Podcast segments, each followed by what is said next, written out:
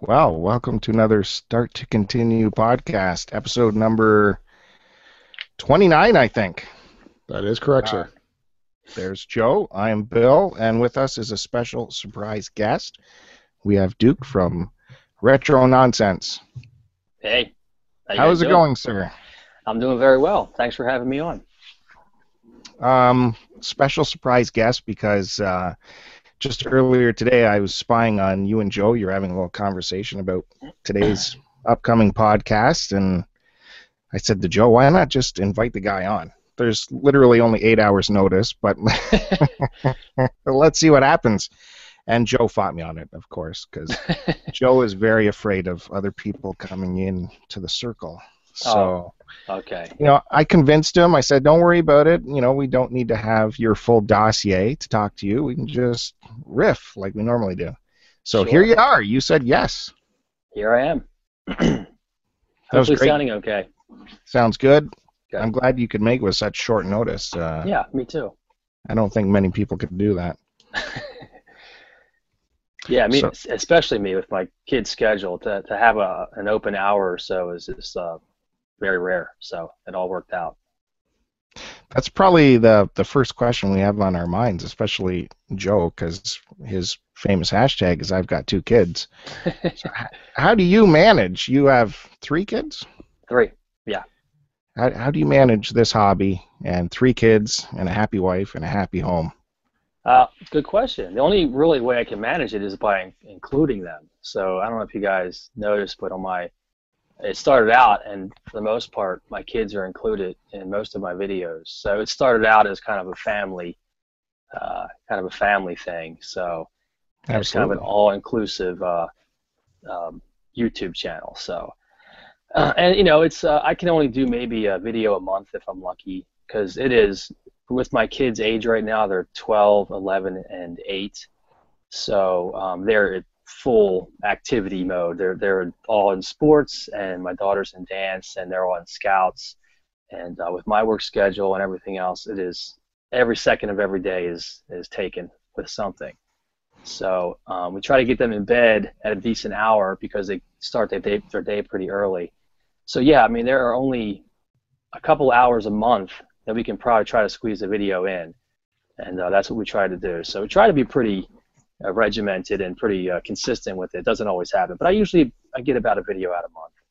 Yeah, but you're playing games too. When when do you manage to fit in game time? I- I'm not playing a lot of games. I I usually am playing the Cartridge Club of the Month game, and um, I will try to squeeze in an hour a day in the evening after they're in bed and before I spend my time with my wife. So I, I only get about an hour a day if I'm lucky of gaming in. So that that's that's it. Late at night. Late at night, yeah. So I usually go to bed around you know midnight. I usually get up around six o'clock in the morning for my work. Yeah. You see, I, I, I had to stop doing that because uh, gaming had get me too jacked up and I couldn't sleep. So what? Doesn't get know, me too jacked up. Um, I start kind of dozing off sometimes playing the game. So uh, again, I can only play for about an hour before I start kind of my mind gets too foggy to even concentrate. So, um, and sometimes on the weekends I'll get a little bit more game time in. Uh, but again, the weekend schedule gets just as jam packed as the week. Uh, kids like this weekend we're going camping. My boys are in Boy Scouts, and I'm going camping with them all weekend, whole weekend. So there's a whole weekend gone. So I won't do any gaming except if I sneak my 3DS in my in my knapsack, which we're not supposed to do because it's a no electronics kind of club. But uh, right. I always kind of sneak mine in, along with some comic books. So All right. So Joe, are you learning? Oh, you know what? I think Joe got kicked out again. oh man, he's frozen.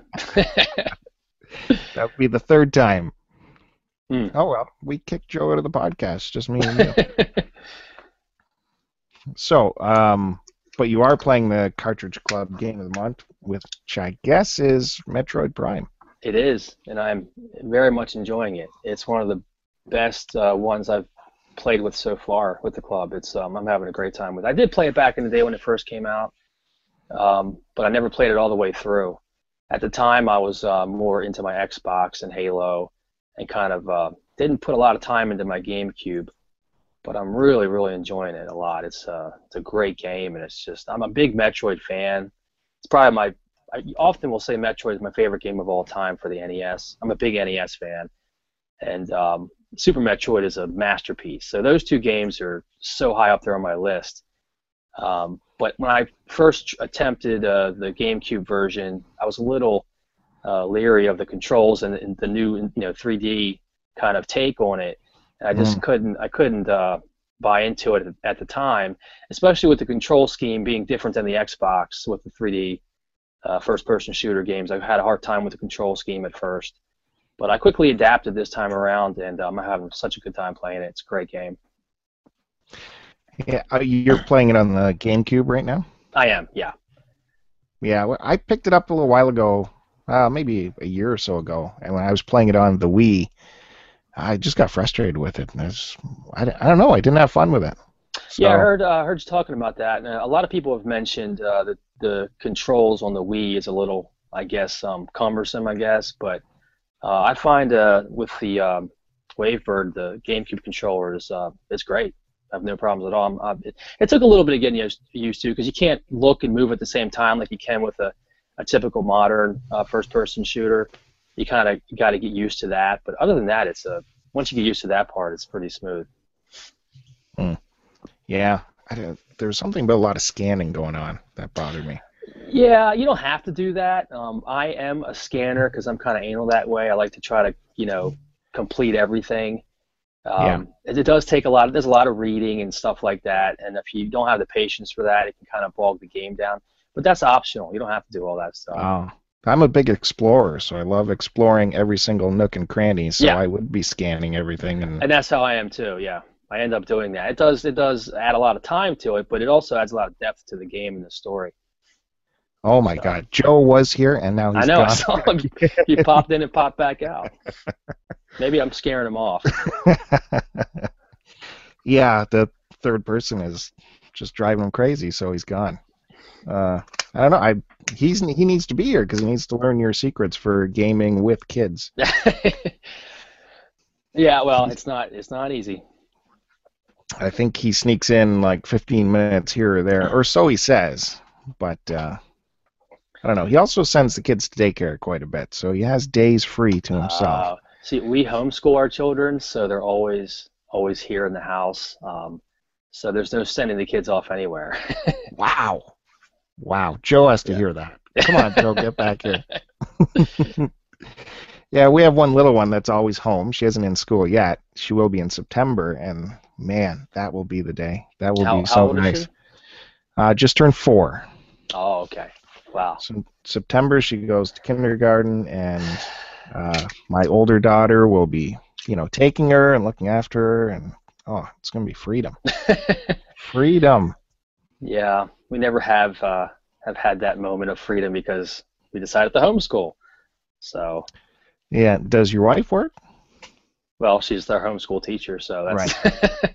uh, she actually does. Uh, she tutors on the side uh, in you know a couple nights a week, so she does um, have a part-time job more or less. But it's it's pretty uh, flexible with her schedule. It's just a couple hours um, a week for the most part.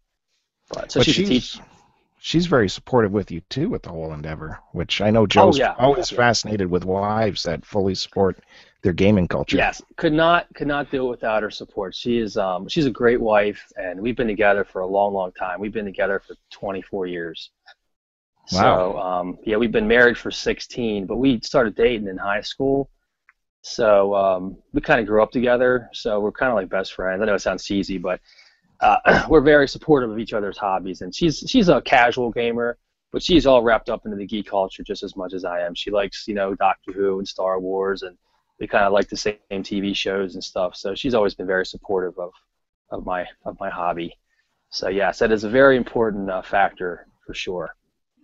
That's pretty good because if you've heard early episodes of the podcast, Joe's always finding ways to hide his hobbies from his wife. yeah, I'm I'm funny that way. I, I won't I can't enjoy my hobby if I don't have the support of my wife. Same thing. I have a only other hobby I really have is hunting and uh, she fully supports that as well. So I'm very, very lucky to have a supportive wife. so you've been broadcasting on YouTube now for what about a year? Uh, just under a year, I think. Yeah, I think last summer was when we started. So yeah, not, not even what a year was, yet. What was the driving force to get out there on YouTube? well, I think like uh, most of us retro gaming people, um, the first exposure I had was the AVGN, Angry Mhm. Video Game Nerd, and um, I just stumbled upon. I, I think it, you know, I think like a lot of people my age, there kind of came a certain point where that kind of nostalgia was kind of tugging at you, and you just were just perusing the internet, looking at old toys and stuff, and then lo and behold, of course, it always includes the NES and Nintendo. And next thing you know, there's all these videos up of this guy angry video game nerd, and um, you know, I started looking at them. My wife and I watched every episode and just fell in love with um, not so much uh, his sh- sh- shtick, which is funny and great, but just the the nostalgia of the old NES games, which um, was a huge part. The, that particular system was, uh, you know, I, I w- I'm I'm 40, so I was uh, a kid uh, playing NES when I was like 10 years old. So it's kind of like that was it was prime time for me more or less. So uh, that really drew me in, and then I discovered this whole gigantic community of YouTubers and retro gamers that I never even knew was there, and just you know got a Twitter account and started talking to people, and next thing you know, I just kind of started doing it myself. So And you put the family on right away. Yeah, yeah, I you know I, I the kids were, kept asking me. They they kept saying this. I had really no interest in doing it. And some of the kids' friends had YouTube channel with YouTube channels with like Minecraft stuff on there, and they wanted to do it. My wife and I were like, "No, you're not getting on YouTube. You're too young. We're not going to let you do that." And then all of a sudden, I was like, I approached my wife and I said, "Would you care if you know we all kind of did it together?" And she's like, "Yeah, that's fine." So I just came up with the idea, presented to the kids, and, and they were like, "Yeah, let's do it." So we came up with a name and just kind of came up with a couple of different ideas and just kind of jumped in front of the camera and just kind of started that way. So Yeah, that's great. Well, for one, we are afraid to be on camera on YouTube, and I've never let my kids go on there either. Uh, but you're paving the way with getting your whole family out there. I think it's pretty good. Hey, there's Joe. Is it? No. it's a picture of Joe, a still photo. Holy mackerel. He was there. Man, he's really having some problems. Well, he is on uh, a MacBook. Oh, Uh, that that could be the problem. What is going on? I don't get it. He's in a bigger urban area than I am. He should be totally rock solid. Hmm. Oh man. so I'm, So- I'm out in the middle of nowhere. Where where are you guys at? You guys uh, in Canada? Say out once. Let me hear you say out. Say what? The word out. Out? okay, you're you're Canadian, right? Come on. There's nothing to that. Come on. I'm sorry. Is that a stereotype I shouldn't touch? I'm sorry. yeah, we don't understand these stereotypes Americans believe we have. And we don't say, what is it? A Boot. boot? A Boot, boot? boot. Really? Who says that? No one says about. About. Uh, I'm sure I sound a little funny. I don't know. Yeah, you sound great, man.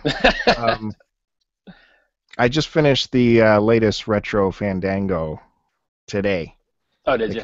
They kind of put out, what, a bonus episode or something. Did you put one like- out today?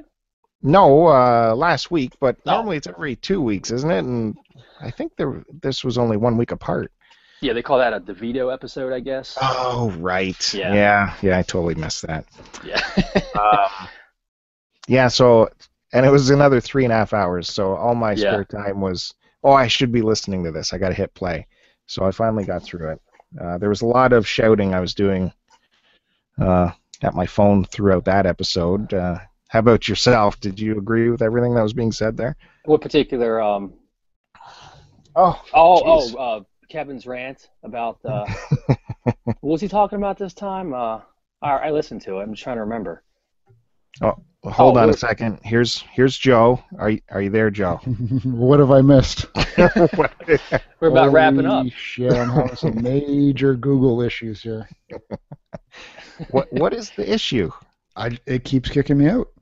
I don't know. I think after this we're gonna have to go the route of Skype. I'm about to uh, write off Google like we wrote off Facebook. Hmm. Ugh. I don't know. Anyway, it's pretty been rock catching solid. bit- I've been catching a bit, I've been catching uh, bits and uh, I've been catching uh, bits and pieces of this conversation, and it sounds pretty good. I'll have to listen to our own podcast to see what I missed. yeah, you'll listen how to have uh, multiple kids and still fit in gaming and conventions and I think I need a lesson in that, to be honest with you, especially the you're- gaming part. do you think your connection is good now? Are you feeling confident? knows, dude? Let's just go with it. If you see me disappear, you know what happens.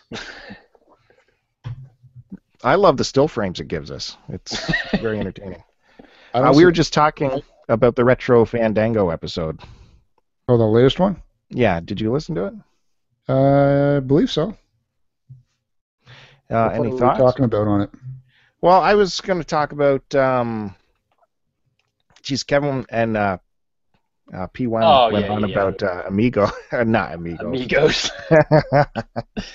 Amiibos. Is that what they're called? Yeah, Yeah. I don't, Yeah, I don't I hate those things, man. things. I hate those things. I was totally on board with Kevin throughout all of that.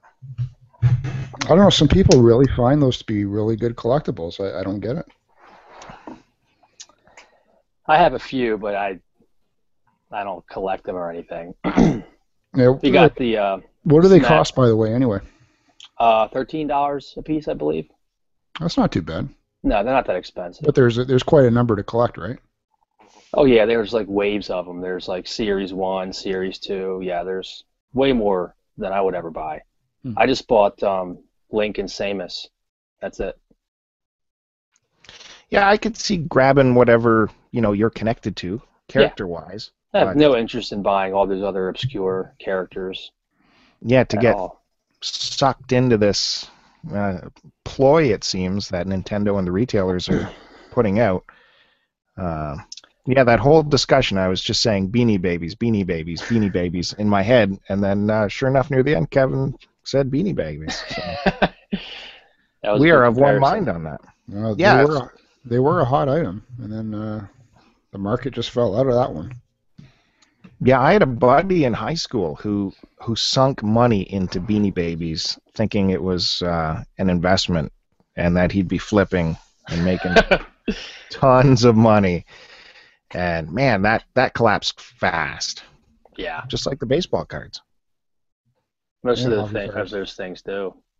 If they if they peak up and spike that high, they're going to collapse just as fast. Yeah, you got all these secondary and third markets that are flipping them and tossing them back and forth. Well, it's like uh, it's like most collectible items, though. It's only really as hot as what the market demands, right? And you know, in my case, I'll I'll, I'll switch it over to to Transformers. Um, Hasbro has been doing reissues upon reissues of original items, right? So it certainly devalues, in my case, what uh, an original item that came out like in 1984 might be worth, right? Hmm. So, what kind of Transformers collection do you have? Oh boy. We call them trannies on this show. Trannies. Uh, I got Uh, back into it uh, back in 2011. Um, you know, between I guess uh, 84 and 85, I had taken a break and sort of grown up. And unfortunately, I should have stayed on collecting them. But uh, my collection now is mainly focused upon G1 and G2. Right. Cool. I do have reissues, um, but only of figures that I don't have that are the originals. I've got uh, just a few stragglers from when I was a kid, uh, but that's I don't I don't have. Uh, there's those aren't the kind of toys you find in the flea markets at all, and uh, I'm not I'm not buying them off eBay or anything. So I'd love to get some more of the ones that I had when I was a kid, though. I was a big fan of them back in the day, but um, I don't have. I have a couple of the uh, Constructicons, the green, the li- lime green ones Right? and uh, that's basically it. So, but I had a ton of them when I was a kid.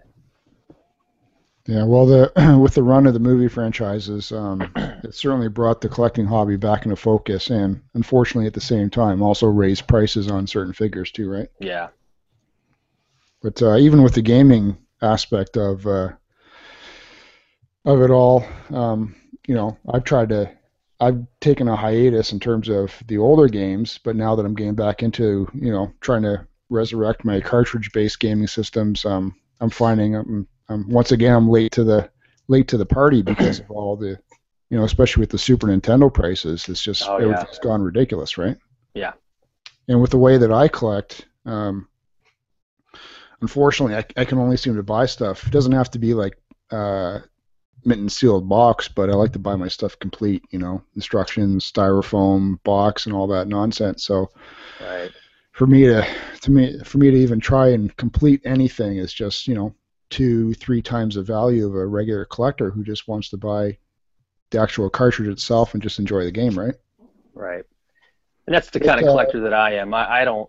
I'm not a. I'm not really a collector per se. I'm more of just a gamer. Because I, I don't have any. I have one complete in box game, and that was given to me. And that's well NES. I got a couple Genesis complete in box, but I I don't care about that at all. I just want to play the games that I played when I was a kid. So I guess I'm a collector in the sense that I'm collecting games, but I'm not like I don't collect anything like complete sets of anything. I just want to play the games that I had when I was a kid, and that's the only aspect of collecting that I'm interested in. Right. And, and when I say collector, I don't mean that I'm going to. I'm I'm buying stuff in in or with the hopes of you know reselling it in the future for a profit. I just ever Right. since I've been a kid, I just enjoy my stuff. uh, Sure. As clean Complete, and as yeah. complete and as nice as possible. And it's just, I don't know, just some OCD condition that I have, but it's carried Sure. over into everything, right? Yeah, don't get me wrong. If if all the games I was finding out there were in in their box with the manual, I wouldn't have a problem with it. That'd certainly be an added bonus. But obviously, you you pay a lot more for those, and uh, I'm not willing to do that. So, or I can't do that, I should say. And what are prices like uh, where you're at, Duke? Uh, they're not bad. I'm very fortunate. I have um, uh, a couple of retro gaming stores um, within driving distance of me that I can go to, um, and you can get NES games for two, three dollars. Um, of course, the common ones, and uh, you know the standard kind of staple games like a Castlevania, you're going to pay twenty dollars for. Um, and again, my, my mind always goes to the NES because that's mainly what I collect.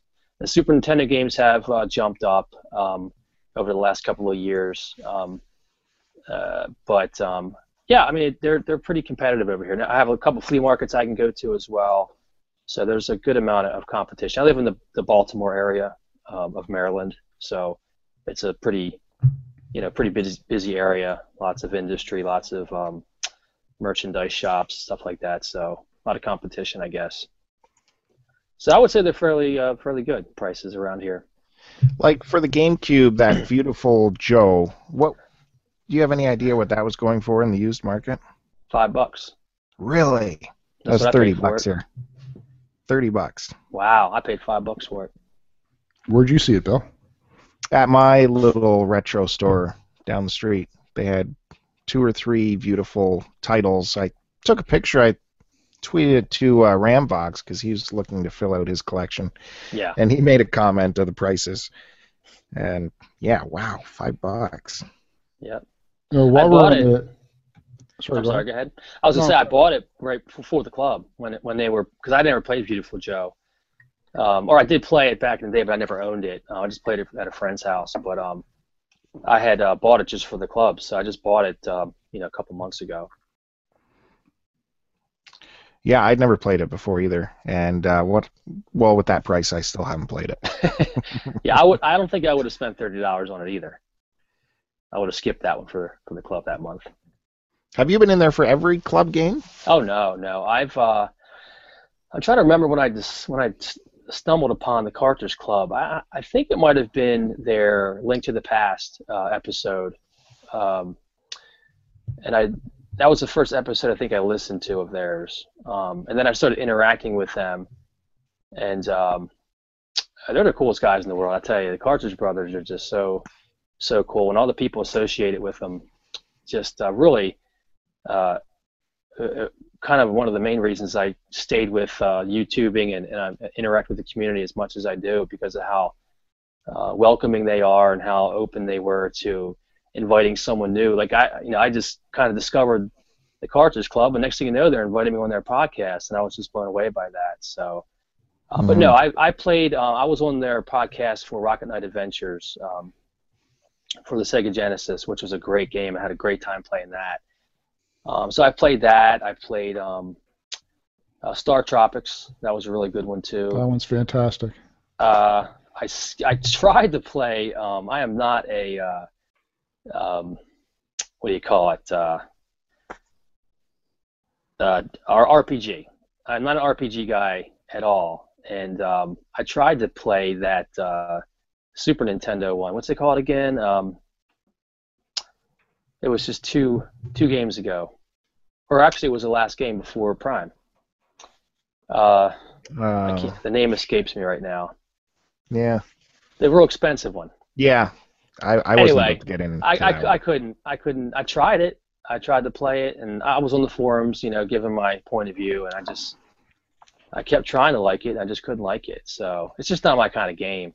So I tried to play that one, uh, and of course I'm play. I played Beautiful Joe. That was great, and now I'm playing Prime. So Well, I'm in an interesting situation. I just finished uh, Ocarina of Time on the 3DS, oh, that's a great game. and I happen to have uh, Star Fox for the 3DS as well, which I haven't picked up in three years as well. It's just been sitting on a shelf, so I've put that in. I've just been, you know, playing it randomly, and Yeah. turns out that's going to be their next month's game. Yes, but I think it's going to be the the 64 version, which I guess is the one that's on the 3DS, right? Yep, that's Star the Fox one. 64. Yeah, yeah. That's a rem- remaster or whatever Right. of the N64 one, which I never played. So this is a new experience for me. But I'm not I'm not extremely happy with that game though. Oh, really? Uh, like I find the targeting is I don't know the the targeting is iffy. I, I, I don't know. Maybe I, I need to uh, play it more, read the instructions better. I'm missing something somewhere. I'm missing something, which happens with me. I haven't played that since it came out back when I originally owned it. So when I play it for next month, it'll be the first time I've played it since I had it originally. So it, it might come a, come across the same way to me. I'm not sure. And you're gonna play it on the 64? Yeah, I just picked one up actually. That's that was uh, I just picked up the N64 uh, what two weekends ago I think. Mm, right. So I'm excited to have that back. Oh, uh, what other systems are you missing, or do you have them all? The only other one that I that I want is the Atari 2600. Um, I, I, once I get that, uh, that's it for me for for consoles, and I'll just concentrate on my gaming. Um, but I've got all the other consoles that I want, which is basically GameCube, N64, NES, Super Nintendo, Sega Genesis, Master System, and that's it. Yeah. So once I get my Atari 2600, I got some 2600 flashbacks, so uh, those are pretty cool to play. They got Oh, like yeah. they got like 90 games on. I got two or three of them. Um, Yeah. yeah. So I can interrupt.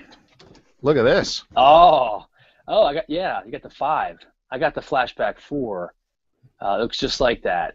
Uh, it's really cool. Um, that one probably has a few additional games on it. Now, how do you find the four in terms of? Uh, I guess, I'm assuming the controllers are still uh, uh, on site, like wireless. Yes. Do you find Which- there's any kind of lag in terms of uh, gameplay or anything? No, there's no lag, but it is a line of sight kind of thing. You got to kind of be pointing it at the, not pointing it, but you got to be in front of the console. Um, but you can also plug in regular controllers. They got the controller ports in the front. Oh, okay. So if you got regular Atari controllers, they'll they'll work as well.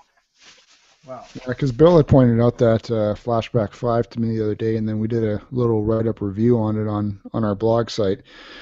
Uh, and he said he was going to pick it up today, and this is the first time I've seen it, him holding it. But I had Oh, check this out. What? I was also at a Value Village today, and uh, also came upon this little Dewey. Oh, nice. I remember that. Hey-o. Don't know if it works, but uh, I got them to actually bring the price down for me because the uh, the holes look kind of corroded. Hmm. So they wanted um, what they want for this? I think they wanted seven bucks for it. And I talked them down. I had them bring the pricer out. I said I got to take a big gamble on this thing. One, Since it's we're, uh, go ahead, Bill.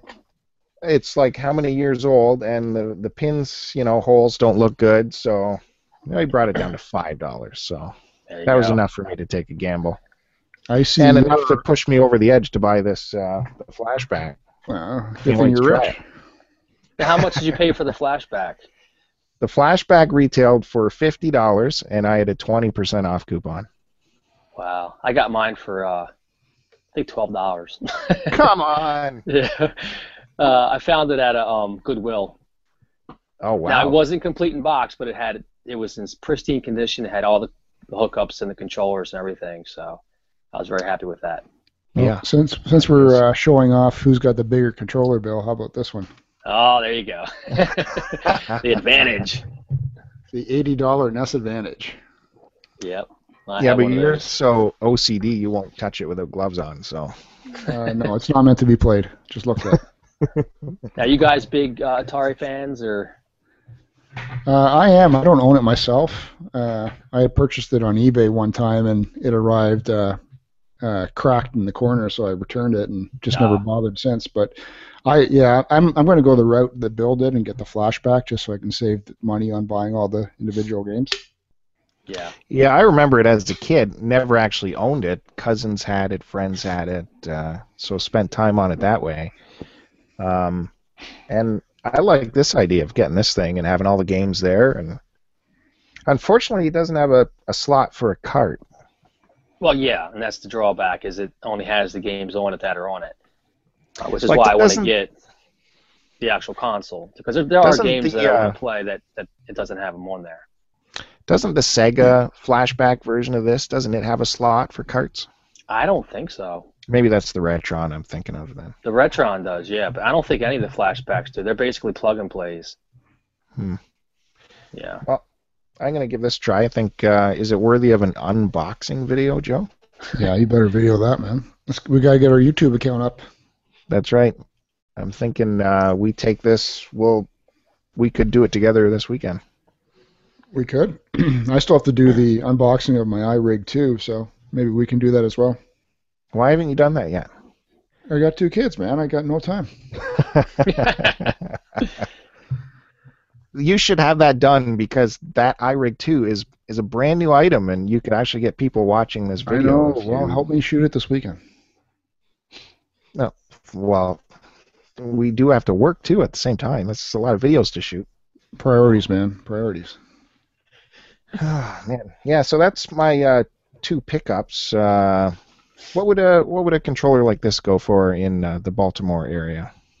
I would say around the same thing, five bucks. Really? Yeah. Okay, that's good. So I don't feel bad about that. What are the odds of this thing even working though? I mean, I love the feel of the clicking buttons. It it just, oh, I love that. Remember when buttons clicked? Yeah. Even the joystick moving back and forth clicks. Uh, you're old, Bill. And it has an auto fire function on it too. That'll be good. Space Invaders. um, so yeah, well, Duke, we invited you on because you had some great topics for the show. Uh, you know, we should probably get to those. Sure, yeah. Sure. Sure. Do you remember what they were? I do. All right.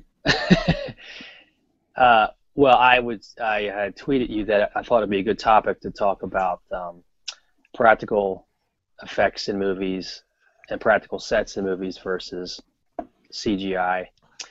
Uh, mainly, got, mainly because it's pretty topical with the new Star Wars, I think, movie coming out. I heard you guys talking about that, I think, on your last podcast. And I know that Abrams is a big fan of practical effects. Um, so I think he's going to be using a lot of that in the new Star Wars movie.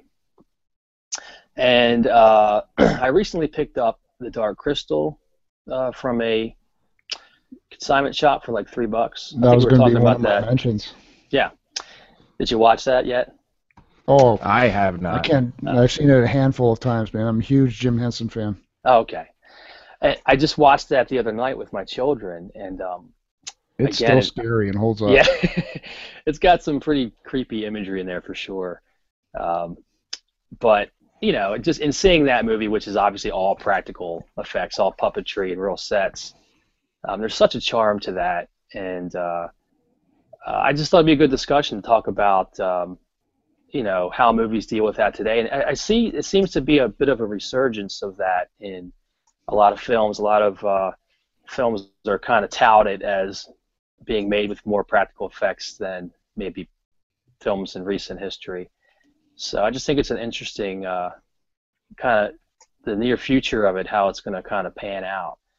But um, I think um, if I can use some examples of some recent movies that did a good job, I think blending CGI and practical effects because you get, you know uh, you have to use CGI almost because um, it, it's a good tool. It's not. I don't think it's something that needs to be done away with.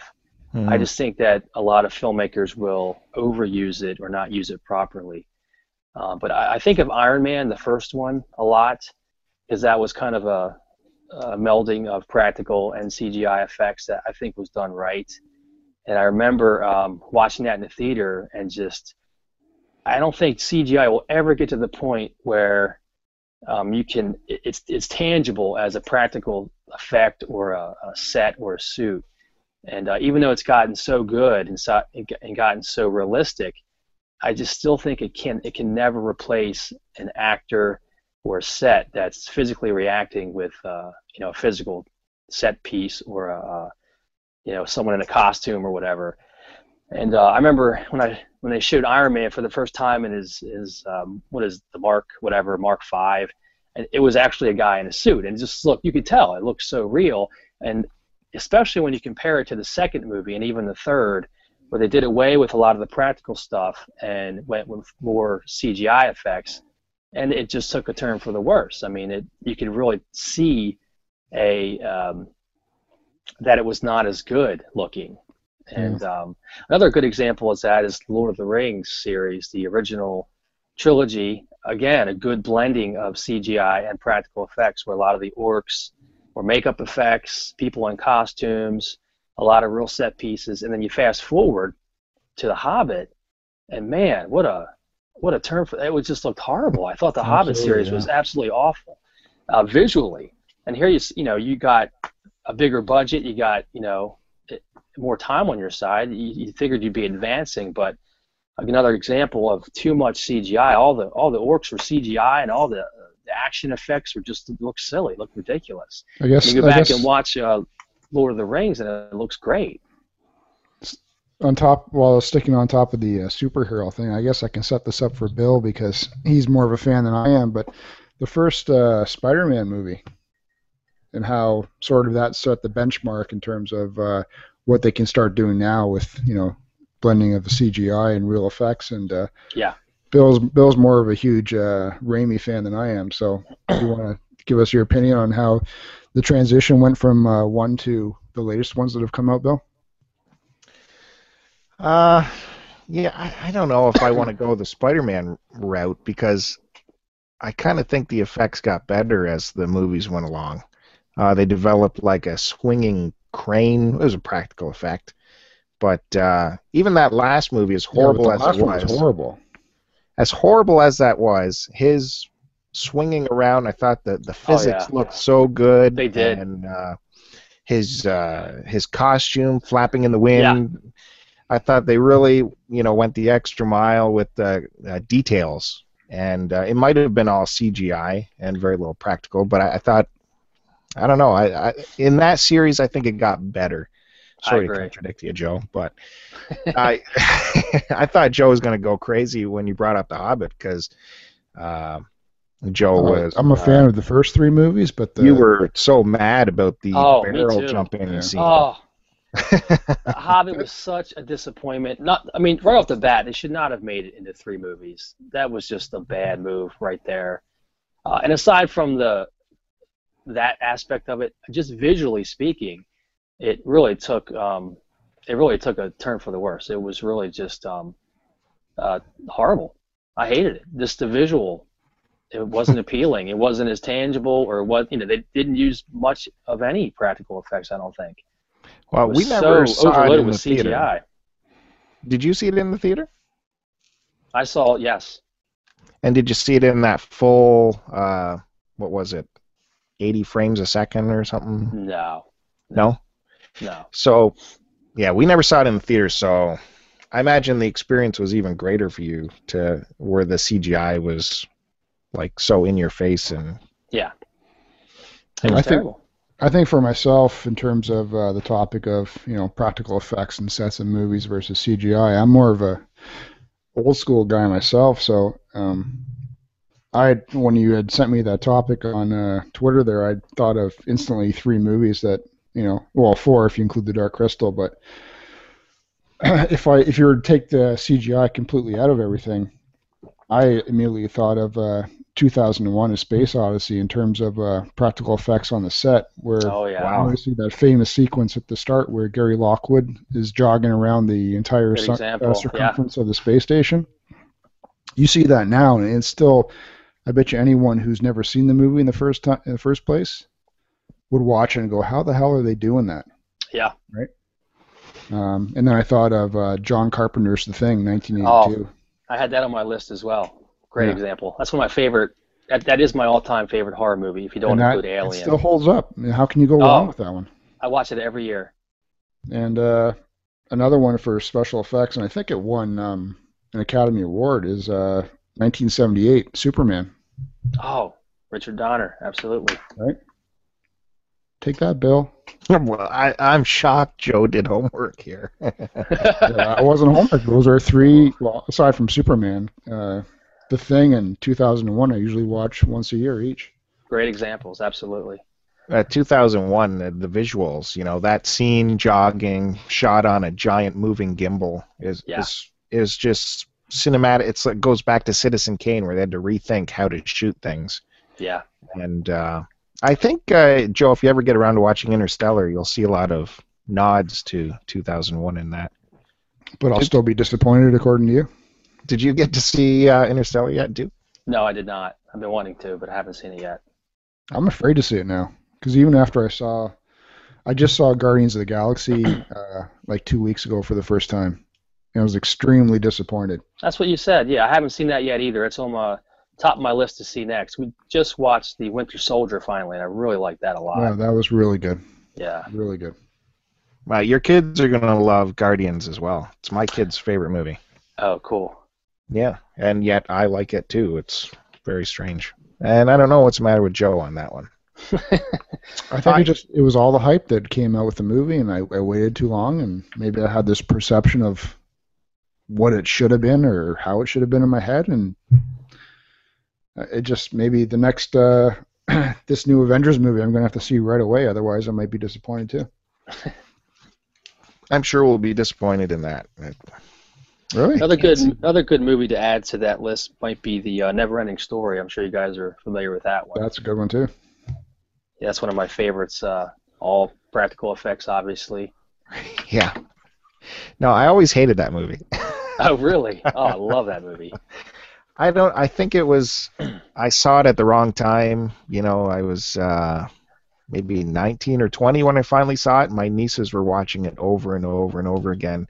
It was being dr- drilled into my head, just every day. It, I was hearing about this movie and seeing it on their television. It was driving me crazy. That animal thing. Ugh. Yeah. Can't tell you anything else about the movie. Just that uh, I didn't like it.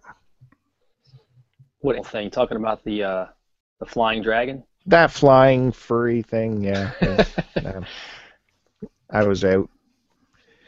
But uh, practical effects, you can go back to, um, you know, Star Wars and Jabba the Hutt. I saw this great mini documentary on the puppeteers that it took to run Jabba the Hutt. And, Yeah. Now he looked great on screen, but if you see the remasters, him digitally, Oh. who's who's liking that more? So that's yeah. kind of the argument right there. Well, I'll never forget too. Um, obviously, well, not obviously, but a huge Star Wars fan I am. Um, and you watch the Empire Strikes Back, and Yoda still holds up. Just great puppetry, uh, the set. You know, if you know the set that they were all underneath the uh, the the uh, swamp there, controlling Yoda from below. Uh, but it holds up wonderfully. And you go watch um, the Phantom Menace or I think it's more the Attack of the Clones, honestly, where they should have the digital version of Yoda. It looks ridiculous. Mm-hmm. looks horrible. Hundred percent. Um, Yeah, for a, for a character who I guess when we first saw him originally, he was what did he say he was? He was 900 something years old. Yes. Um, you know, so then when we saw him in the later movies, whatever he may be, 800 or something, but to be jumping around like that, it just yeah, yeah, stupid. it's just uh, Lucas gone crazy. That's all I can say.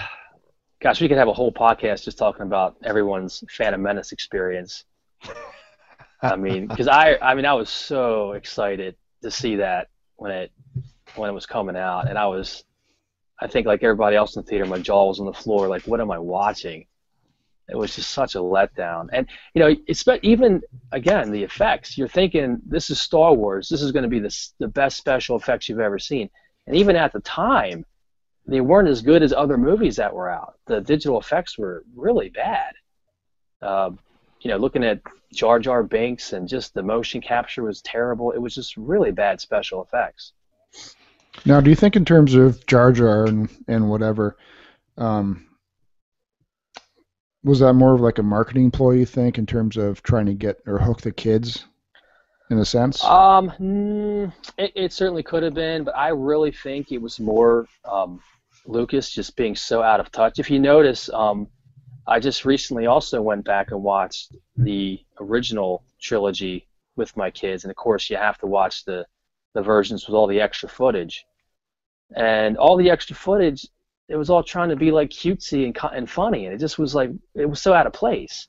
Like every every new scene almost that they had, like for example the scene when they're at um, the cantina, and they just throw in like robots like hitting each other over the head and stuff. It's like what what in a Jawa falling off that thing in the background, and it's like he's was trying to make it into like a kids movie or something, and it was just so. So I think his his mentality was just I don't know. I think he you know, if you know, he included his daughter in what was it? Uh, one of the movies. So maybe he was just all wrapped up. Maybe she was giving him advice. I don't know, but he just uh, he just lost his touch totally. Just everything he did after the original trilogy was just crap. Yeah, my feeling was each of those later three movies, it was geared towards who the main character was. The audience was geared towards the same age as Anakin in Phantom Menace, that age. And then in the next movie, when Anakin was a little bit older, it seemed like they were gearing to that audience. And then the last movie, when he was, I don't know how old he was in the last movie, that's when they tried to get a little bit more mature and a little bit more darker. Yeah. Well. And then by then they had lost all the the true hardcore fans, right? It's so it's it's funny. It's so hard to uh, deal with that because I, in my mind, those movies don't count. I, I cannot count them as Star Wars movies in my mind because I cherish the first trilogy so much. It was so much a part of my childhood, and yeah. I just I can't include those when I when I talk about Star Wars. I do not consider those part of Star Wars. I, I just can't do it. It is such a, uh, a, a tainting of, of my experience and of those movies from when I was a kid. I just um, it's just terrible, terrible stuff. I tried to watch Attack on the Clones, and I was it was embarrassing. It, that, that acting from him is cringeworthy. Oh, and, the they're acting, all rolling yeah. around and laughing, like with that scene where um, Anakin and Padme are like rolling around in the in the grass and laughing, and I'm like, what? I had to turn my head. I couldn't even watch it. you know, it was embarrassing. But and my kids, I'm you know, I just uh, I, I keep telling them this is not. I don't count this. This is not really a Star Wars movie. We'll we'll watch it, you know, so you guys know what it is. But I always watched the original trilogy with them. You know, I Uh, did the same thing you did, where I have an 11 year old, and I want to give her these like childhood tentpole experiences that I had with these movies. So I, when I thought she was old enough, I we we sat her down. This is E.T. You're gonna have memories of this, and then we did the same thing with Star Wars trilogy. Hmm And uh, did you try this with your kids after the first Star Wars movie? You said, uh, well, now you're gonna have to wait X amount of years for the next one because we no. had to. Five Uh, years we- in between. Yeah. That's right. We plowed through the first three, and then I said, "Well, now you have to wait. What is it? 17 years for the next one." She wasn't happy, but my point is, we continued on to the to the next three, and she was just as happy with those movies from a kid standpoint. So, uh, us as adults are disappointed, but the kids, it was just as good. Yeah, I, I don't know. It, it's hard to read my kids sometimes because they always want to think like I do, and they know how I feel. So they'll watch the original Star Wars and say, "Yeah, this is what this was so good. That that's actually a model," and they'll, they'll start saying things that they've heard me say. So I I don't know if they're really just trying to be like Daddy or they have a you know real opinion about that because at that age you don't you don't see some of the stuff that an adult does. Um, right. No, I was giving her carte blanche. I wasn't saying anything. I was we were just moving along through the series. she couldn't wait for the next one uh, every time, and you could tell she was excited when that first thunderous note comes over the screen and the yeah. the scroll starts. Uh, You're giving me chills. Yeah, well, it's great. It's great. So I I try to give the, the my kids these kind of childhood memories that I had when I first saw these movies. Uh, yeah, it's yeah, fun. It is. It is. Now, do you think that? Um, I was just thinking in terms of you know how everything tends to be cyclical and what's old is new and new is old again. Do you think that there there may be, and we touched on it before, maybe a, a turning towards, uh, I guess, the more old school sense of maybe going back to back to practical stuff? Because I'm trying to think of like the latest the last practical movie that I saw in terms of CGI special effects and uh, character base, and I I can only seem to think of Pan's Labyrinth. I don't know if you guys have seen that. Oh yeah. Mm-hmm. Yeah. Good so example. That was, that was like more of a throwback, right? Like a Jim Henson throwback by I think so, uh, yeah. Del Toro, and uh, that was certainly a scary movie and, and well done. Yes, was. I like that movie a lot. Yeah, I won't be showing my kids that movie. That was scary. I had a few uh, others that I think uh, modern movies that are good examples of again blend, you're always going to have a blending now because they're always going to use that tool of CGI, um, even if it's not overbearing or the prominent special effect. It's always going to be there on some level. Um, and Prometheus, if you guys have seen that, uh, Ridley Scott is a yep. big fan of practical sets and practical effects, um, and obviously there was a lot of CGI in that movie, but you can tell that he also wanted to use a lot of practical effects. So um, I think that's another good example of a blending of it that was done very well, like I mentioned about Iron Man. And um, also, again, I think um, I'm excited for the Star Wars series because I think Abrams did such a good job with the Star Trek series. Now, I'm not a big Star Trek fan. A lot of Star Trek fans have a lot to say about the two new movies, but I, I really uh, thought they were phenomenal. He certainly revived the franchise with those two movies. But uh, just speaking specifically about the effects, um, I remember seeing that in the theater with my wife and walking out and being like, were there even effects in it? It was so seamless. Nothing stood out as being CGI, even though you know they used it. Nothing looked it. So he did such a good job. Now I don't know uh, what was practical and what was real sets and what was not because I think it was so well done. Uh, but that was to me an example of a very good use of CGI because it didn't stand out. You didn't really notice it. No, I haven't seen the second one, but um, do you think storytelling is also a critical part in terms of maybe taking the audience's perception away from what is CGI and what is not? Absolutely, absolutely, yeah, yeah. If you're drawing, if, if you're doing the movie right, then you're not you're not really supposed to be noticing the effects um, that much anyway. Uh, the characters are really what drive are supposed to drive the story, um, and I think that the uh, the first Star Trek, especially the first one, uh, was a good example of that. Well, again, back to that original Yoda, you know, his you got drawn into his words and the sets and the mist, and you believe he's the most powerful being you could stumble across, and yet he's just a puppet. It's... I think you know watching the Dark Crystal game, Another appeal I think in the in the practical stuff is it's like they're toys. You know they're there. They know you can you know you can reach out and grab them and pick them up, and if you were there, you'd be playing with them. So as a kid, it's like I remember watching like the making of movies a lot when I was a kid. I loved watching the the making of movies. Every once in a while on network television, they would air like the making of Star Wars, the making of this, the making of that, and I was so intrigued by that because you got to see kind of uh, Yoda with the guy's hand up up his you know his back or whatever. You got to see how all this stuff works, and um, even like the motorized stuff and and the R2 had a little guy in there, and it was all that stuff I thought was so cool. Um, and you know, if you were there, you could sit there and touch it.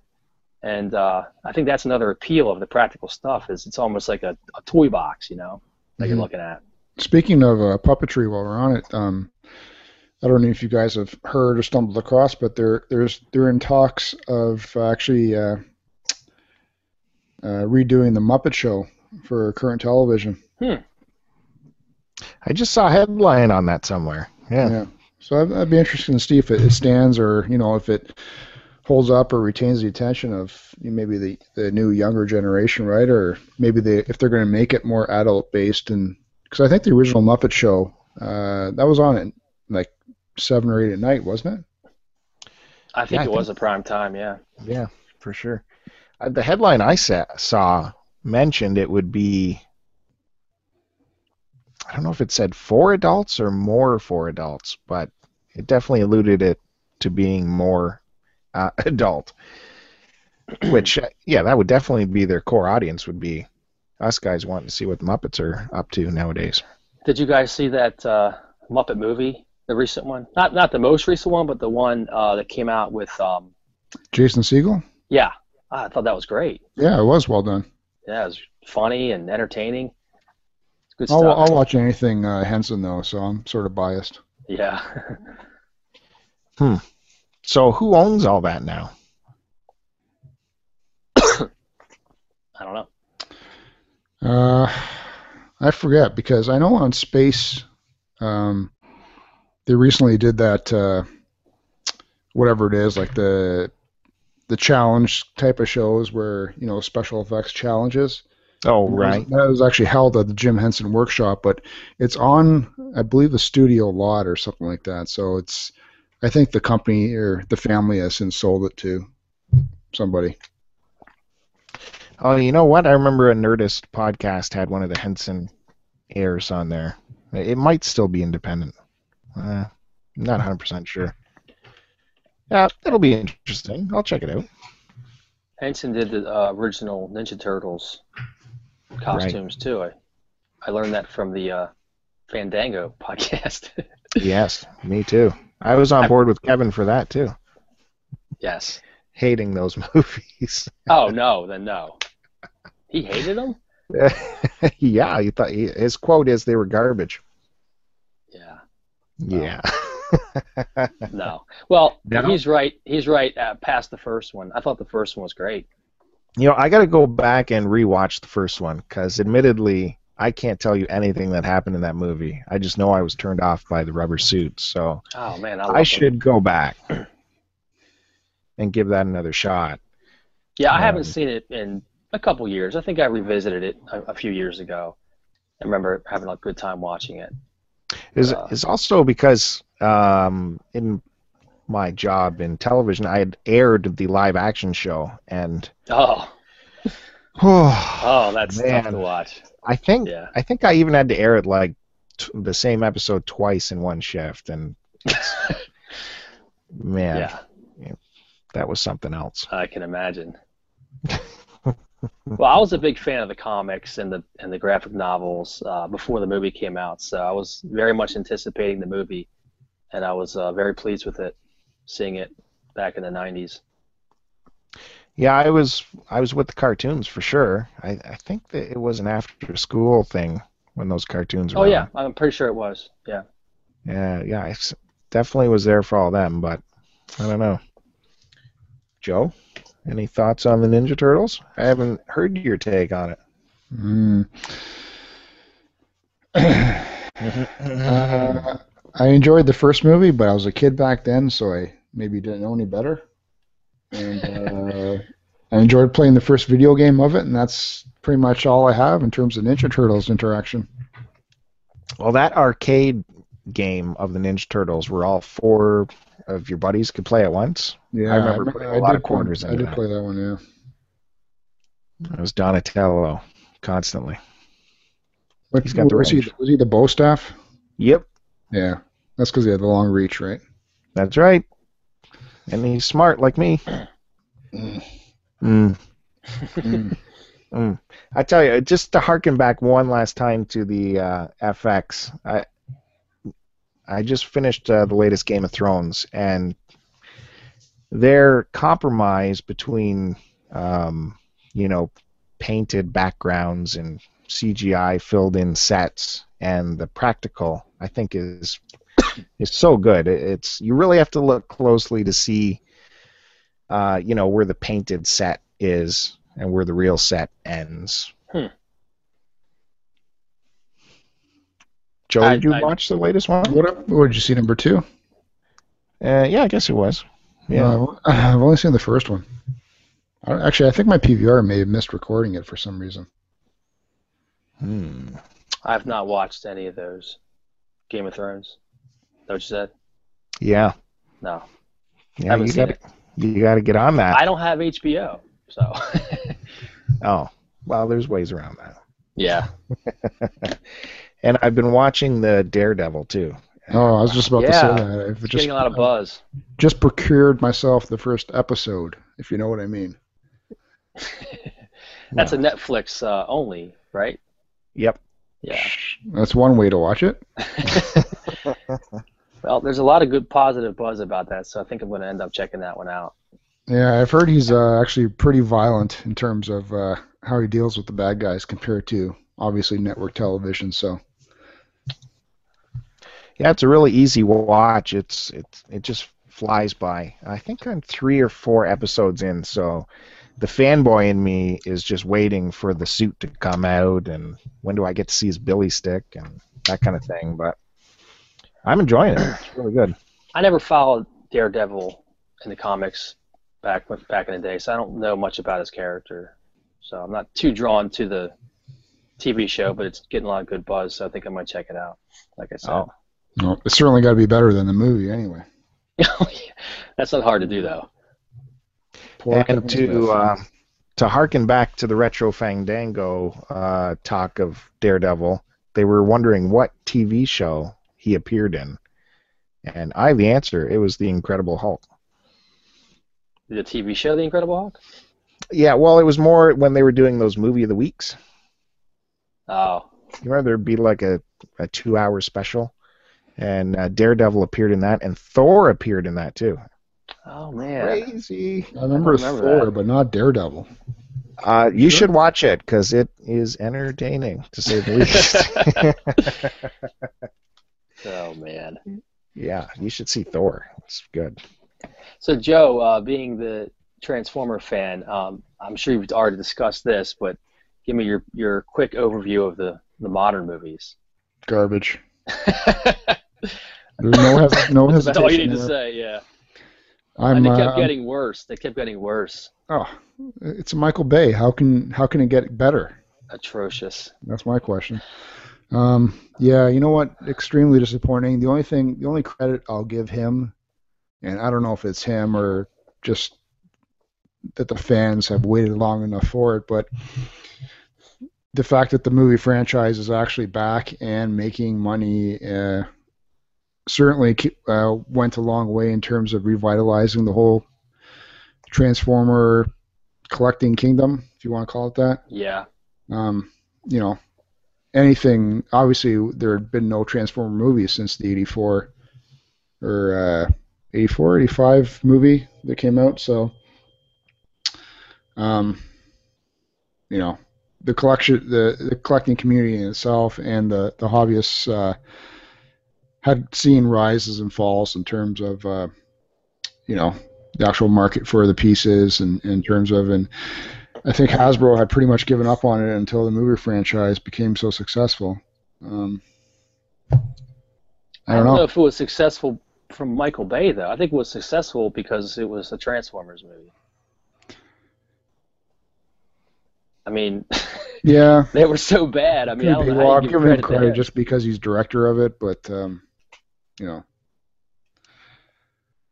I- uh, I- it's like it's like me with Spider-Man. I was so happy to finally see Spider-Man in uh, you know in real action as a human being on the big screen that I would take uh, I would take Spider-Man three and I'll watch it again because I'm seeing Spider-Man whip through the streets on his web.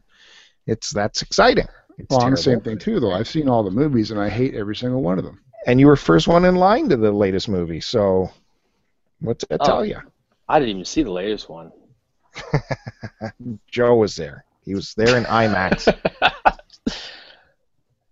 Did you I- I- pre-sale that one, Joe? I think you were there for the pre-sale. Why are you making stories up, man? It's okay. It's your trannies, man. They expect. I was this. there on a movie date night with a buddy, Ooh. and it was uh, the late showing, and it didn't end until like 1 a.m. And I was tired and angry and all that.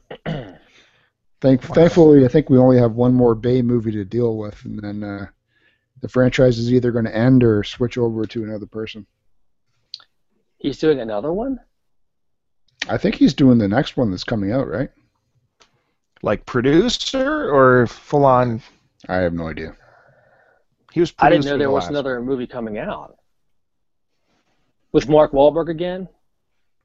I don't know. I think they're working on it. I don't know who's going to be in it, but the, like the last one is still garbage, but it was it was successful, right? So I think as long as they're making money, they're going to. How did that one compare to the other? That was the fourth one, right? Yeah, it was. I don't know. The the introduction of some key characters, uh, you know, like Galvatron, but uh, Grimlock was in there, right? Grimlock. Yeah, the Dinobots were in there, so that was really huge. Uh, Bill hates them, by the way. Joe is a massive Grimlock fan. No, just a Dino, Dinobot Dinobot fan in general. Dinobots. Why do you hate them? They don't make sense. Yeah, I Uh, never I liked like- them as a kid. I remember thinking, why? I don't get it. Like cars, I can understand, but I never got as a kid even. Uh, Because finally- when they were created, the Autobots were trapped uh, inside I remember that uh, episode. Yeah, their spaceship under the volcano, and Wheeljack had to create something, but they could only scan what was within inside their building. So within the walls of the volcano were uh, dinosaur remains, right, Bill? Come on. They like jumped the shark within five episodes to bring out the Dinobots. It's ridiculous. I love the jets. I love the cars, trucks, uh, mammals. Really? But what do you mean? They were they're more a part of the Earth than something fabricated by man. well, the idea initially was that they could hide. They were in dis- robots in disguise, right? Well, Right. a metal dinosaur isn't really in disguise. Thank you. Someone on my side here. That's the evolution of the show. You can't stay What- stagnant with just cars and planes and that's it. What episode number did they come out though? It was really early on, wasn't it? Or am I thinking the comics? They came no, it was. It was pretty early on. It was season one, wasn't it? Uh, shit, one or two. I don't remember which. I'm pretty sure it was season one. I could be wrong. I went through and was watching those uh, on Well, Netflix as well recently. Bill, there's the character Cosmos, who's a UFO shuttle or spaceship. Is that uh, realistic for you? So you're okay with that? Because we see those flying around all the time. Robots in disguise. Let's let's be honest though. I had just as much a problem with with Megatron turning into a gun and then shrinking down so Soundwave could hold him. Uh, they deal with that in the comics, though. Joe did a massive write up on how that works. really? Well, Yeah. do tell, because I I have no Yes. idea. I thought it was just Uh, a. I'll send you the link. It's on my. Okay. Uh, All right. You can't quickly summarize. no, this I has can't been hotly summarize. debated. It's The too long community of a debates topic. this all the time. It's too detailed of a topic.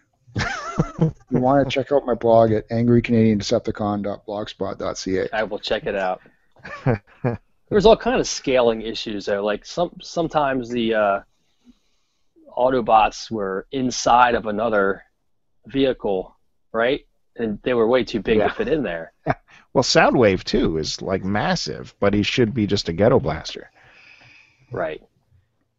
So But they explain all that. I read Still Joe's awesome. column on it. It it does make sense. He explains it. It's good. well, that was one of my biggest problems with the first in the theater watching the first Michael Bay movie. Um, it was almost like he incorporated magic into. It wasn't just technology because the, the like the Soundwave robot would turn into a cell phone at one point. Hmm. Remember that? And I'm like, well, where'd the rest of his the metal go? Yeah, that was Like, another just dis- issue. All, all the characters didn't turn into what we had grown up and were accustomed to. Yeah. yeah. That was the most shocking thing to me. LaBeouf and all that bullshit. It's like we're used to seeing these big chunks of car parts uh, fold and like turn over and switch into something else, and then these these Bay movies, it was all these minutia of parts flying Oh. around, whipping. You can't, Hated it. you couldn't visualize what part is turning into what. Nope. They were Uh, fighting. I had no idea who was good, who was bad, who was hitting who. It was a just a mess. You couldn't tell what was going on. The camera needed to be like you know another 50 foot back, not under their legs when they were fighting. It was just absolutely horrible. Well, that was, that was to disguise the shittiness of the uh, Yeah. actual figures themselves. Yep. I used to watch the Transformers cartoons as a kid and tape them, and I would slow motion the transformations. I was so fascinated by the, the, the way they drew the transformations, and that sound effect was just nothing like it in the world. and if you watch the transformations now, it's just like the the cartoon artist just quickly, oh, this this moved over here. You didn't see that? I know. I hate. I, I tried to watch the newer um, uh, version a couple years ago, and it was more of an anime kind of style. And Yeah, uh, when they transformed, you just saw like a whirlwind uh, in between one one, you know, the robot or the car, and they didn't really show it. I was right away. I was like, well, I'm not watching this. Hmm. You can't see him trans. That was the best part. Yeah. Watch that Generation One, man. And there's this, there's one of the episodes. There's one shot where there's like all the Autobots lined up on like a cliff, and they all the camera just pans across, and they're all transforming down to their vehicles. It is just so cool to watch. And I would just watch that in slow motion, and uh, try to figure it all out. It was so cool. If you haven't seen it, you should probably check out the Transformers Prime cartoon. I've heard of that. I may have checked it out. It was the latest one that aired. Um, I think it finished a year or two ago. It's about four or five seasons, and that was certainly more uh, adult based. I think you were talking about. Uh, you may have been thinking about the uh, Transformers animated, Yes, I think. which yeah. was before the Prime. yes. Um, yeah, and I tried watching that myself, and I think I, I managed to get through two seasons, and I, I Yeah, couldn't it was- stomach it. But uh, Prime is certainly more uh, adult related or oriented, it- I guess. Is it CGI? Uh, I watched one that was CGI and I was not impressed. I don't know what it was, but I was not Yeah, impressed. it- it was a.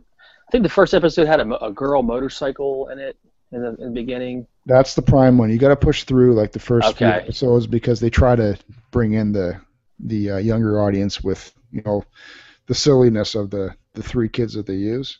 Yeah, But it, it really takes a dark turn later on. gotcha. I'll have to give that a shot. Yeah, I've been meaning to give that a shot too. Yeah, I, I remember a lot of those kids being in whatever episodes I saw. And that motorcycle check. I know. Arcee. Push through it. That's what Joe says. Just like the wire. Push I- through. Gets I wouldn't. I wouldn't waste your. No, I didn't say push through with the wire. So that was horrible. I'm still pushing through.